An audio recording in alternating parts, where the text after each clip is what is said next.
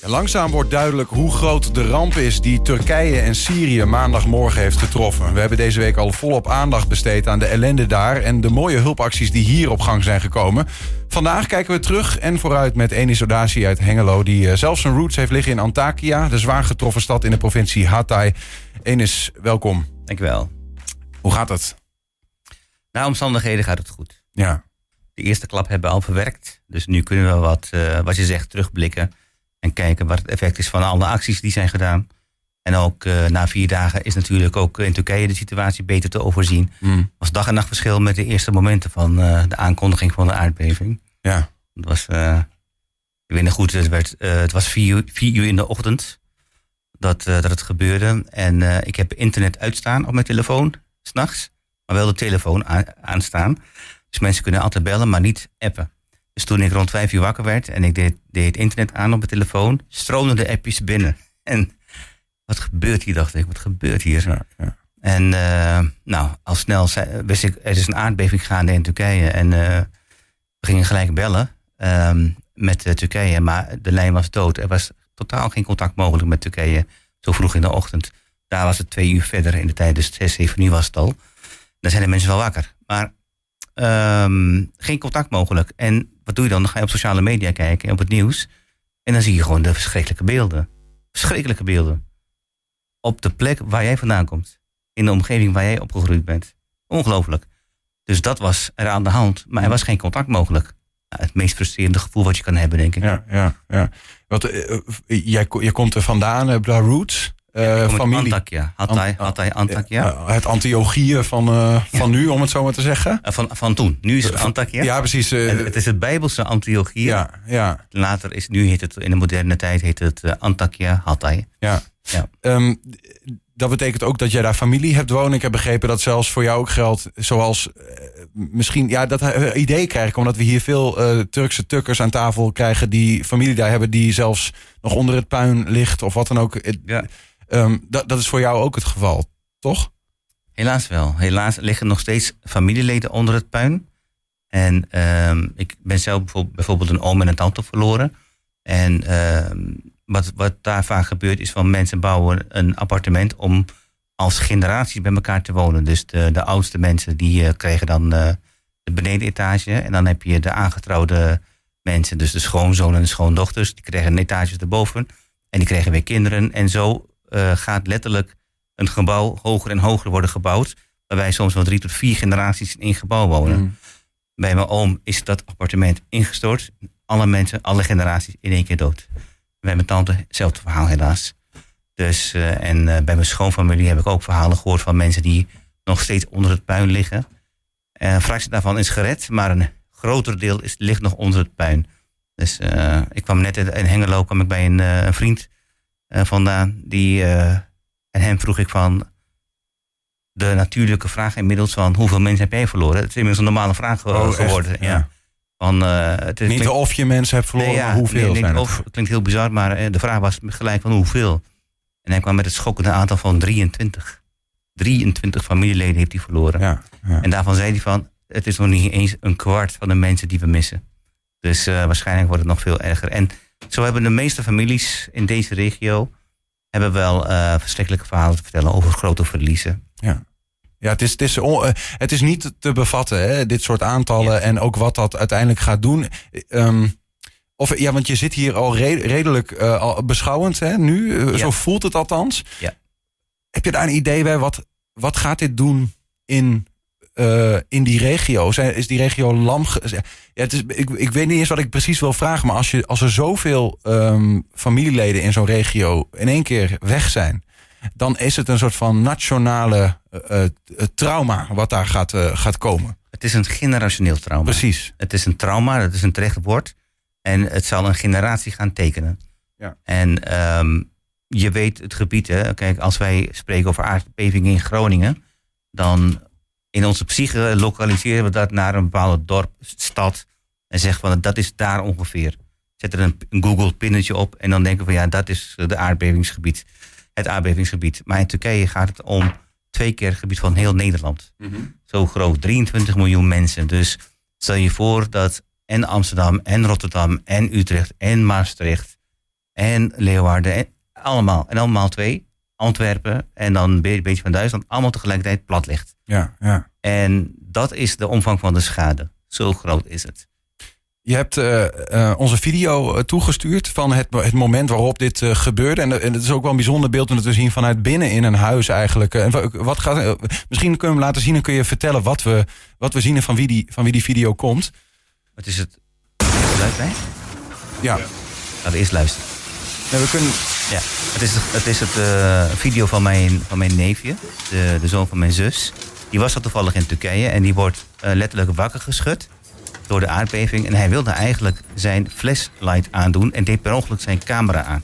Dus zijn eerste, op, zijn eerste besef is van, wat gebeurt hier? Hij werpt zich op de grond en wil eerst dekking zoeken tegen de vallende televisie, de, de, de zwaaiende gordijnen en alles wat aan het plafond hangt, dendert naar beneden. Dus heel veel glaswerk. En hij had nog blote voeten. Dus uh, hij beseft al snel, dit is een aardbeving. Ja. En zijn vriend die ook in zijn uh, woning zat, die riep van dit is een aardbeving, we moeten snel hier weg. En ze roept naar elkaar, is er een brandtrap? En het antwoord is, er is geen brandtrap.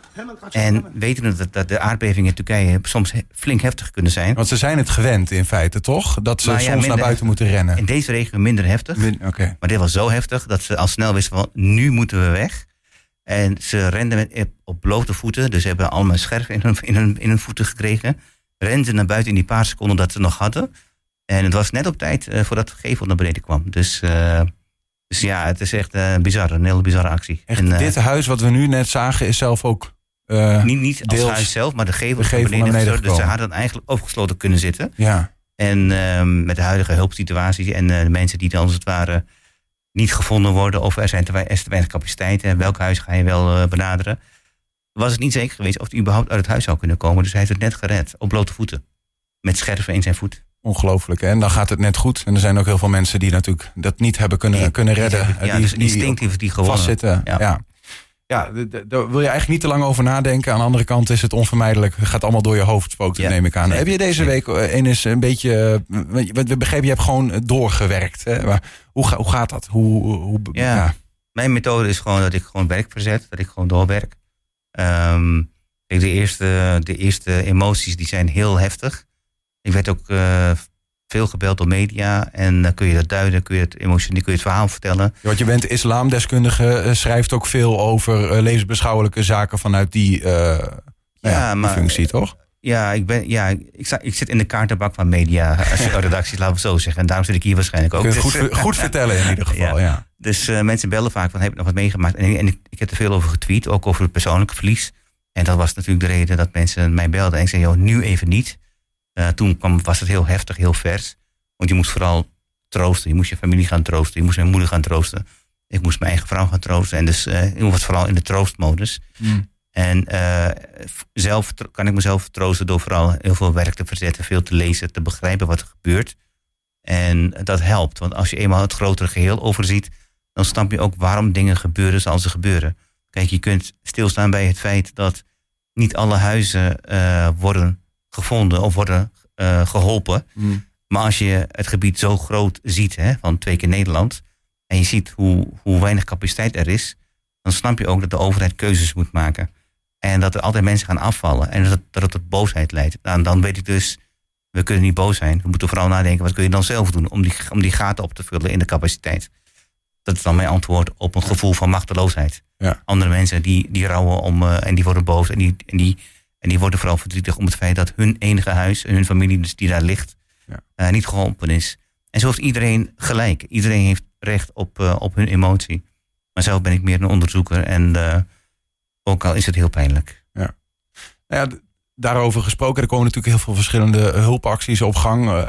Ook heel erg uit, uit, uit Twente. Er wonen Ja. natuurlijk hier veel arbeidsmigranten, mensen, Turken die om andere redenen hier zijn gekomen, bijvoorbeeld. Dus de verbondenheid is er. Ehm, en misschien ook gewoon even een stukje van een video die we ook onlangs in, eh, in Hengelo hebben opgenomen. Ehm, bij de, de- ik geloof dat ook bij, bij de, moet ik even goed zeggen, bij de Alevitische gemeenschap in Hengelo was dit. aardbeving. En eh, wat- je kan nog niet bevatten hoe groot eh, het leed is en de schade. Eh, wij willen graag eigenlijk eh, in ons gebied eh, hebben wij niet echt heel veel hulp. Wij ho- die mensen horen daar stemmen onder de eh, puin, onder de puin, maar niemand kan helpen. Ja. Dus uh, wij hebben gehoord heel goed dat 65 personen vanuit Nederland naar uh, onze gebied gaan. Ja. Wij zijn blij mee. Maar ook niet genoeg. Wij willen graag genoeg, ook uh, nee, hier nee. ongeveer 30 mensen hebben ze aangemeld bij ons. Mhm. Ze willen graag naar onze gebied gaan, even helpen. Mensen zijn nu praktisch op straat. Hè, dus hun huizen zijn verwoest. Er is gebrek aan deken, kleding, medicijnen. wat is nog Pampers. meer nodig? Pampers, hygiëne, maar- Slaapzakken. slaapzakken. Ja, een voorbeeld van die vele eh, hulpacties, maar ook misschien een beetje het geluid wat jij net zei. Hè, van, eh, van ja, we, we hebben meer hulp nodig, maar de capaciteit, eh, zeg jij van misschien Israël gewoon, dit is zo'n groot probleem dat er overal meer hulp nodig is. Ja, dat is wel leuk. Dit is mijn stichting in Hengelo. Dus, Ja. hier, dus hier ben ik ook lid van. Dus dat is, eh, en ik ken deze mensen ook persoonlijk. En ehm, dit, is, dit is een Alavitische gemeenschap. Ehm, en in, in Twente heb je een grote Alavitische gemeenschap. En deze hele regio, die getroffen is ten zuiden van Turkije, bestaat ook voor een groot deel uit Alavitische eh, Turken. En natuurlijk is het zo dat eh, niet iedereen geholpen kan worden. Maar we zitten vlak voor de Turkse verkiezingen.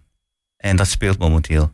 En in Turkije heb je twee grote politieke partijen. Je hebt de AKP-partij van Erdogan. Dat Een heel, een heel lang zit een premier inmiddels. En president. En we hebben de, de CHP van Kılıçdaroğlu. Dat, is een, dat zijn de twee machtsblokken in Turkije. CHP, eh, daar stemmen heel veel Alevieten op. Oké. En ehm, de, de, de reguliere Turken, als het ware, stemmen op Erdogan. Mhm. Het heeft een heel zwart-wit beeld. En de Alevieten in Turkije zijn ook heel erg boos op Erdogan, omdat het verdacht is.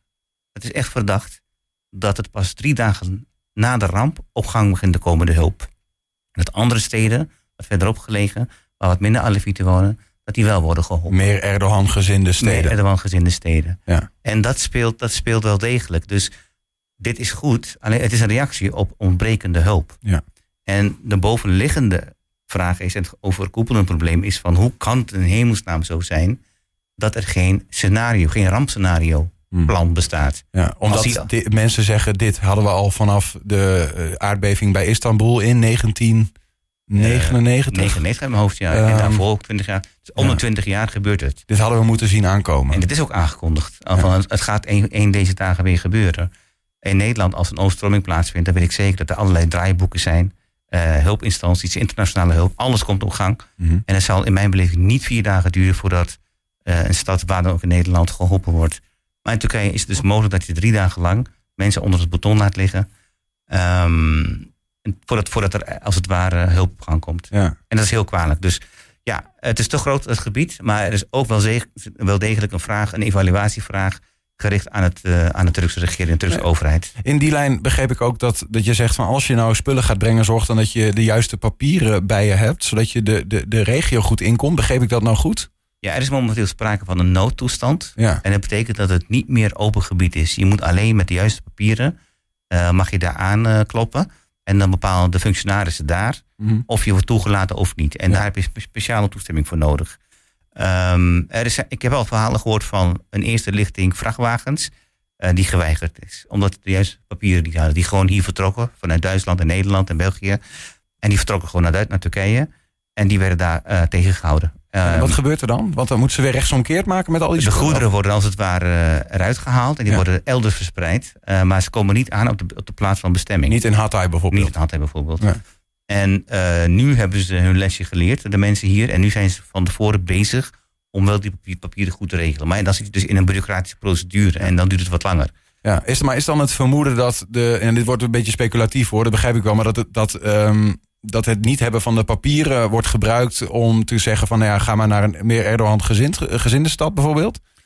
Ja, het is inderdaad speculatief. Alleen eh, je hebt gewoon goede papieren nodig. Ja. En papieren en toegang tot een hulpgebied is letterlijk, ehm, letterlijk je mengen in overheidsbeleid, in overheidsbemoeienis momenteel. Ja. Want de overheid zet nu wel degelijk eh, alle materialen, mensen en middelen in. Mhm.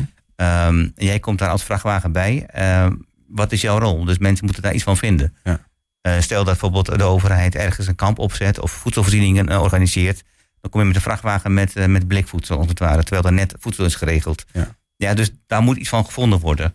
En ik denk dat het vooral daarover gaat, dan, dan dat er politieke voorkeuren worden uitgespeeld. Ja. Maar het is wel degelijk een onderstroom in de berichtgeving in Turkije. Als je kijkt naar de Turkse kanalen, de Turkse berichtgeving, dan heb je duidelijk de pro-Erdogan kanalen en de anti-Erdogan kanalen.